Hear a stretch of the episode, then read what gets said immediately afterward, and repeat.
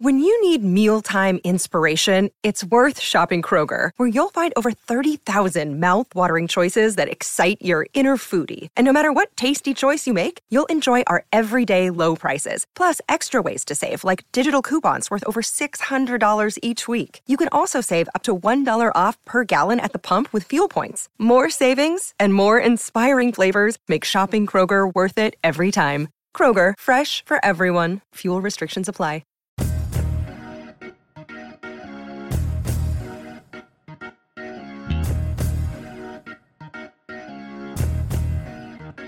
Hey everybody, it's Dan. Welcome to a special Terry's Talkin' edition of the Orange and Brown Talk podcast. I'm going to talk with Terry Pluto uh, about Mike Priefer, Kevin Stefanski, and everything leading up to Sunday night's Steelers game. Again, this is a special edition, Terry's Talkin' of the Orange and Brown Talk podcast. So let's get to it. Here's Terry Pluto.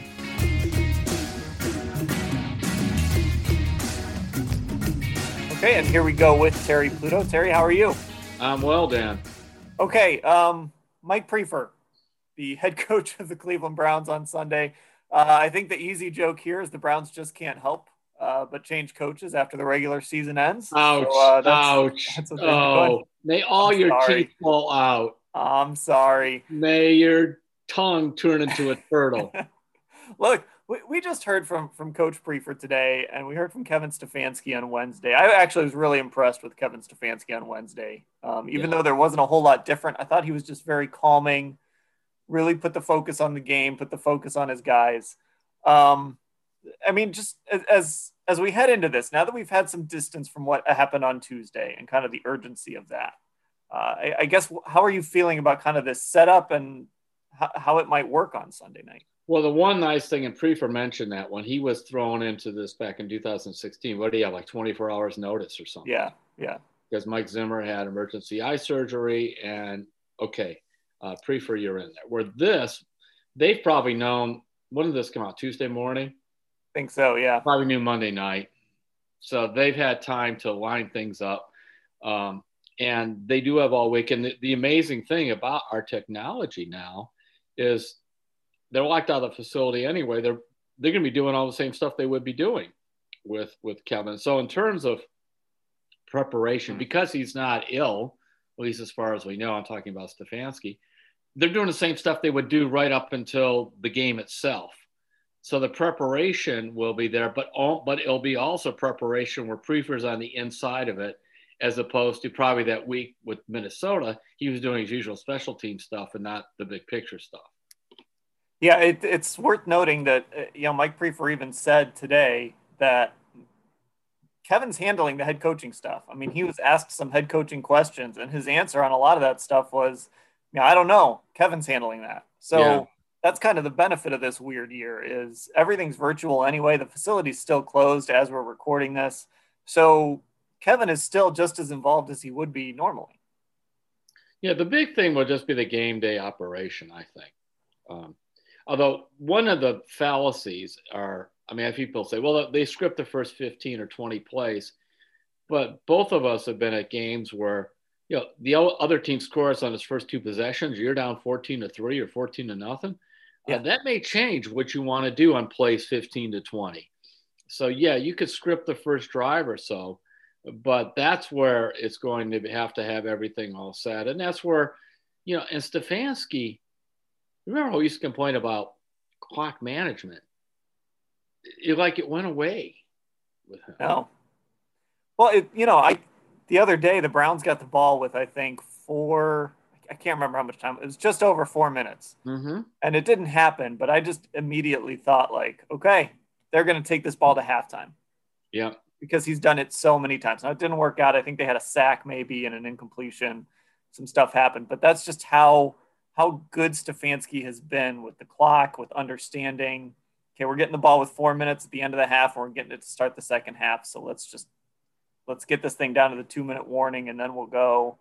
He's just really smart about all of that stuff. And, and that's going to be where, you know, Mike Priefer is going to have to be able to step in and, and try to mimic that as much as possible. And I also think too, and I, I think it mattered in that game on Sunday, Bill Callahan not being there. Because Callahan is the advocate for the running game. Um, And he does stand next to Stefanski quite a bit during the games. And remember, in fact, he would always say that Stefanski would always say that, you know, Bill would say, just, you know, keep at it, you know, keep going. And that Callahan would push for his running game. Well, he wasn't there. And I thought they got away from Chubb a little bit of that. Yeah, he said he was, quote, not wanting to wear Chubb out, but my goodness, you got to win that game. You got to win that game. You, you know, or otherwise you're saving him for opening day of two thousand twenty-one. Right. So, um, and that could have been something right in the middle where, you know, the the elder mentor, Bill Callahan, said, Coach, we don't want to save Nick for opening day of two thousand twenty-one. Just a thought. See, that's the problem that I see here is that during the game itself, now is Stefanski not there, Callahan probably won't be there. And I don't know who else, but uh, Callahan's voice clearly is, is, it may be a whisper, but it's heard very clearly given his, his position. So this will be stuff they'll have to work out. Yeah. And, you know, the other, the other issue, the, the only thing that worries you, and we don't know if Mike Priefer can handle this or not, is you might have the ball with two minutes left in the game down yeah. four points. Mm-hmm. And he's going to have to manage this team through that. Yeah, he and, will. You know, look, I'm sure they have they have guys in the booth that are going to help him with right, that. And they have they suppose they have all this stuff set up. Now the nice thing is this. Now let's do a couple positive things. One is even though Callahan apparently is not playing, not playing, not feeling very well, he's feeling well enough to do all the virtual stuff. So all they're planning and is it the immortal Michael Dunn? Is that who's going to be playing left guard? They have not said yet. Okay, Mister X at left guard, whoever it is, who's played like zero games in the N F L, whatever, whichever way they go. Uh, at least Callahan and Stefanski and all of them will be planning all that. It's not like the second snap of the game and Joel Bitonio got hurt and then you had to put this guy in there.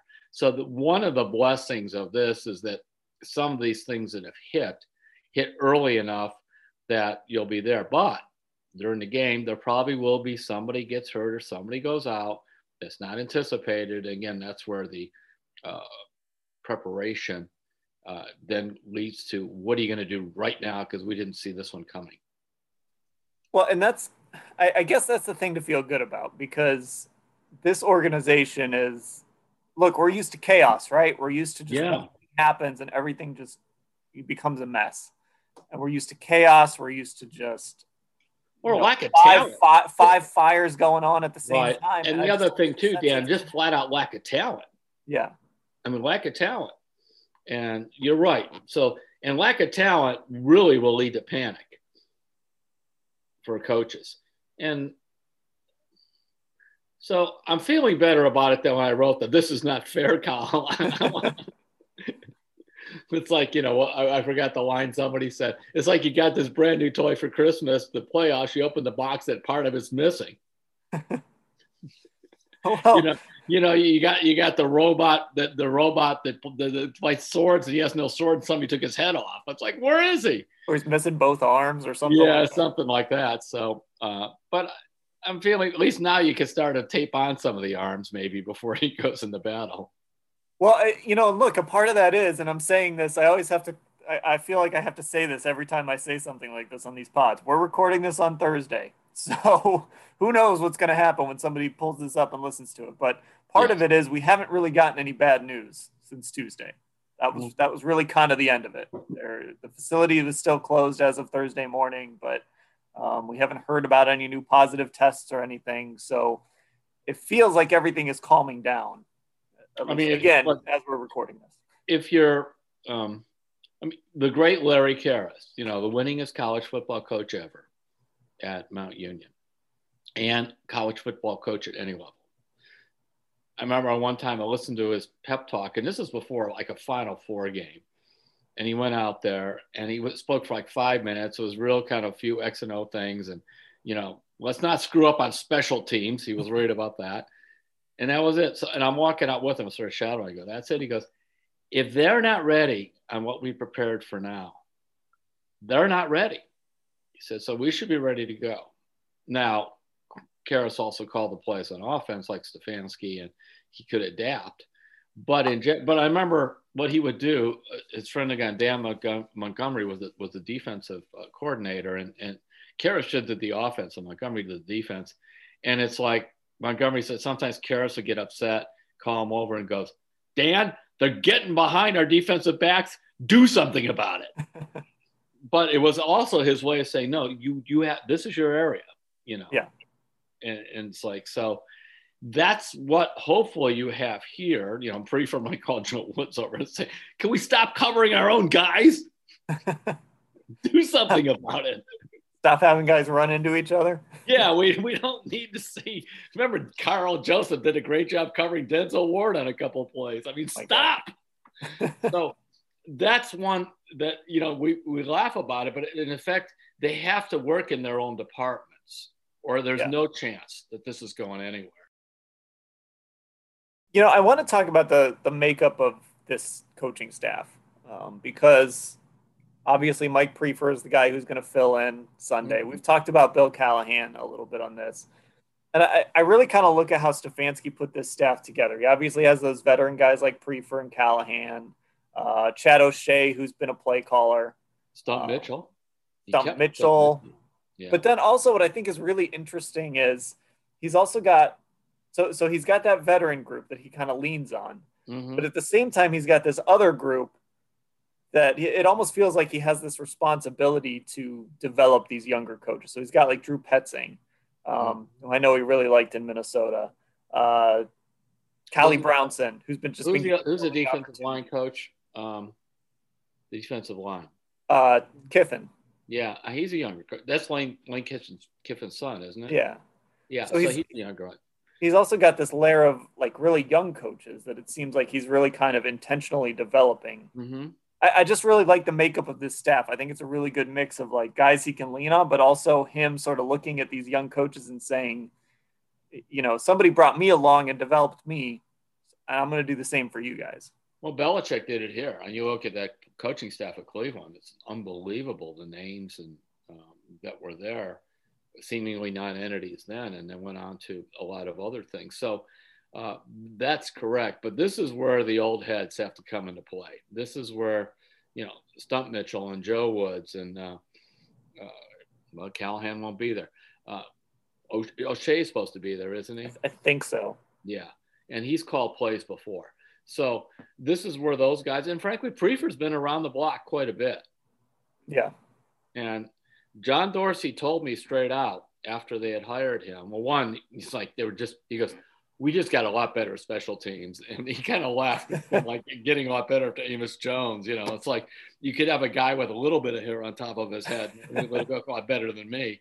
So um, that was one, but he said, this guy has a lot of leadership ability, he thought. And he also said that he believed that uh, one day he would be, if they, if somebody wanted to go uh, move into the special coach, special teams area for a head coach, he would be a guy that could do it. Yeah. Well, yeah, I mean, that's down to you today. What's that? How was his tenor? How did he sound to you? He sounded like he always sounds.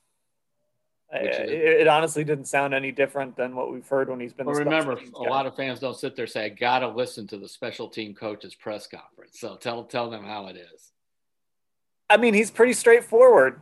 Yeah. You know, gives. I, I've always thought he, he sounds like a head coach, to be honest with you. Going back to last year, mm-hmm. I always thought that this is a guy that sounds like a head coach. He talks about things like a head coach. He gives answers like a head coach. Um, he's he's not as dry as Kevin Stefanski. He'll yeah. give up a little bit more, but you know he knows what he's doing when he when he stands up there and talks. He's pretty straightforward, and you know he'll answer the questions he wants to. yeah. So I, in that regard, so we'll just have to see. But I have to admit, I'm feeling better on Thursday about this than I did on Tuesday, and that's the blessing of something bad happening earlier in the week than happening right before. Because I do think, you know, maybe the Browns win that Jets game if they knew on Tuesday they weren't going to have four receivers as opposed yeah. to twenty-four hours right before. Um, it just gives you more time to try to figure some stuff out. And also just for to get past the the panic paralysis mode. Well, and, and you know, I, I don't want to minimize Joel Bitonio. I I think he's their best. He's their best offensive lineman. He's really important to what they do. Um, at the same time, it is still you can cover for a left guard a little easier than you can Yeah. I mean, Jarvis Landry is super important to everything you do on this offense, right? You don't have another Jarvis Landry. Right. You can at least, if you have a week to prepare, understand, okay, Michael Dunn is, um, you know, a million levels below Joel Bitonio, but here's how we're going to work around this and yeah. figure this it, out. It's just a shame that Hubbard got hurt because yeah. you know, they really try to plan for these uh, contingencies on the line. And, and also, you know, you still have a rookie left tackle next to him. That's, that's the concern on that left side. Yeah.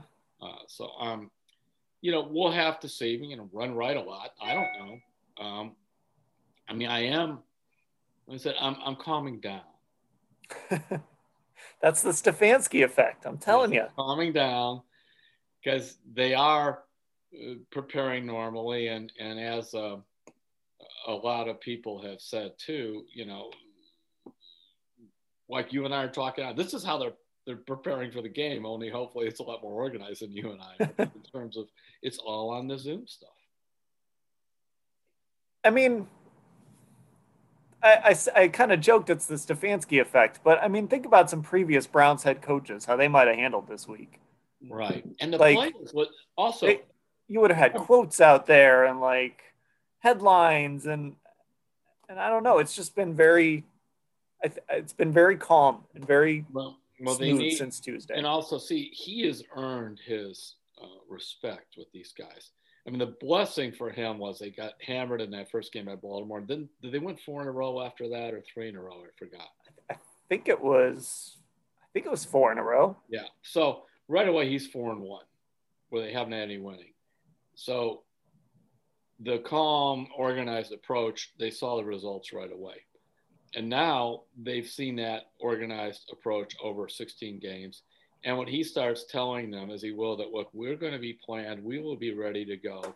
You know, Priefer's going to do this and Stump's going to take over that. And we're going to, we have all this figured out. And let's keep saying, we have all this figured out. We have all this set. We're going to prepare. We'll prepare you. You will be prepared. They'll actually start to believe it as opposed to previous coaching staff saying, you know, you know, this guy can't get prepared to get his shoes on straight and he expects us to, you know. Yeah. So that that's that's a good thing too. And that's what I was thinking about myself. Well, and you know, it's also a little bit di- a little different on Zoom when we're talking you know, to these guys well, on Zoom. It is. I mean, you you're you're selling confidence uh virtually. Yeah. I'm it's, not sure what that means, but just other than it seems to be harder.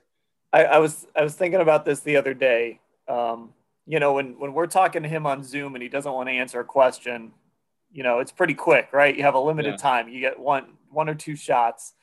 If you're sitting in the media room, you've been in there. Sometimes yeah. if a guy's not giving you the answer he wants, you kind of go back at him, go back at him again. There's there's some back and forth. It can it can ratchet up a little. But um, yeah, it won't be like in the game. You know, you, here you go. You better make up your mind. And, you know, and and we're – Uh, Priefer said he doesn't like having those headphones on. Well, he's going to have mine. He's going to have a lot of people in his ear too. Yeah, that'll be a difference for him. He's Stefanski's probably got it organized for who's in his ear when. Uh, it it is funny that he doesn't wear a headset. I've noticed yeah. that before that he doesn't wear a headset on the sideline. That's that Naval SEAL training. Remember, he was with the Naval Academy and all the Special Forces. So we don't yeah. wear any stinking headsets. We just go in there.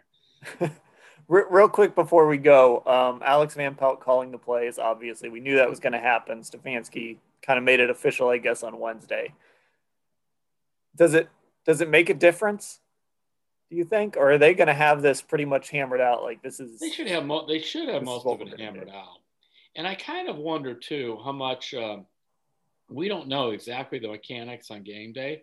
Sometimes you know, like when Brad Childress was here with. Uh, Pat Shurmur, the second year, Childress would make the initial call and Shurmur would like overrule it if he didn't like it or not. So in other words, the initial call was coming from the offensive coordinator, even though uh, to the public, it was still uh, Shurmur making the call, not Childress. I wonder if some of that has been going on during the year anyway, where Van Pelt was making the initial call and, you know, Kevin was, was, or Van Pelt was like whispering something to Kevin and Kevin was whispering it, you know, I don't know. All I know is they got that stuff in quick. They were organized yeah. and got it in quick. However they were doing it, they need to keep doing it that way. The uh, the operation has been crisp, which which again, this is one of those weird things when you watch those kind of mic'd up segments. Sometimes those aren't really all that valuable. Yeah. But every now and again, you catch a little something. And there was one early in the year when I think Baker came to the sideline after a play and Stefanski went up to him and kind of praised him for some things. And one of the things he said was uh, like the operation was really good. Yeah. Like every, like things, things were happening on time.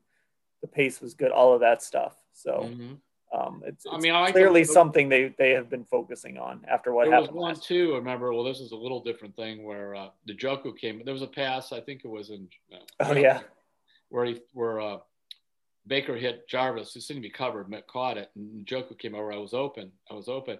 But then uh, they looked and he hit stumbled, and then he said, well, you hit stumbled. See, but that actually was a good sign to me because Baker was watching both. The minute uh-huh. he saw Njoku stumble, don't just wait to see if he gets up again. You better go to your next receiver. Yeah. The next receiver was Jarvis. And so there there you go. That That's what we need, so that they go, if number one's not there, you go to number two, you go to number three. And that's probably about all the options you're going to have on any play or anything else. So I'm feeling better, Dan. Right. So we'll we'll leave it with this. The the likelihood, so you know, every Friday I, I send that email to you guys, right? We got to send in our picks. Oh, so man. Tuesday, I guess on a scale of one to ten, Tuesday, what was the likelihood you would have picked the Browns? And then negative today on three. Thursday, what? Negative three. Right. So today, I'm what? Up to plus two. Plus two? Because I was down on them sort That's of. A five with, point swing. Yeah. I mean, it was like no chance. The world's going to end. They may not even get to Pittsburgh on time. That's where I was on Tuesday. They might, however they're going by bus or whatever they're doing, it would get lost. Um, now I'm like, they're going to show up, and they might actually play fairly well early.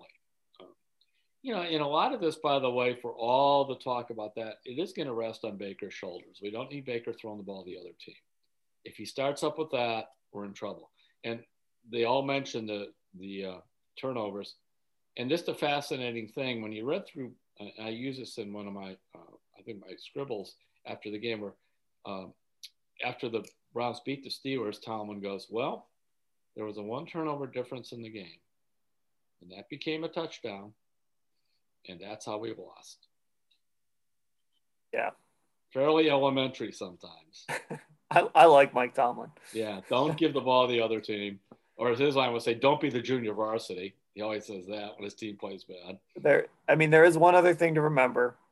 There is another team out there on Sunday night, and that defense is still great, but let's let's not lose sight of the fact that that offense with Big Ben really only played one good half in December. Yeah. So, and Ben, you know, Ben's up we'll and down. See. He's not what he was. Um, so we'll see. Uh, I, I'm glad about this, that it happened earlier. You know, you hold your breath, like you said, what could happen before Sunday. But um, I'd rather lose the head coach on Monday night or Tuesday morning than Friday night or Saturday morning. Yep. Having that week to prepare is enormous. Yeah. All right. Uh, okay, there we go. Our special Terry's Talking edition of the Orange and Brown Talk podcast. Terry, thanks for the time. You're welcome, Dan.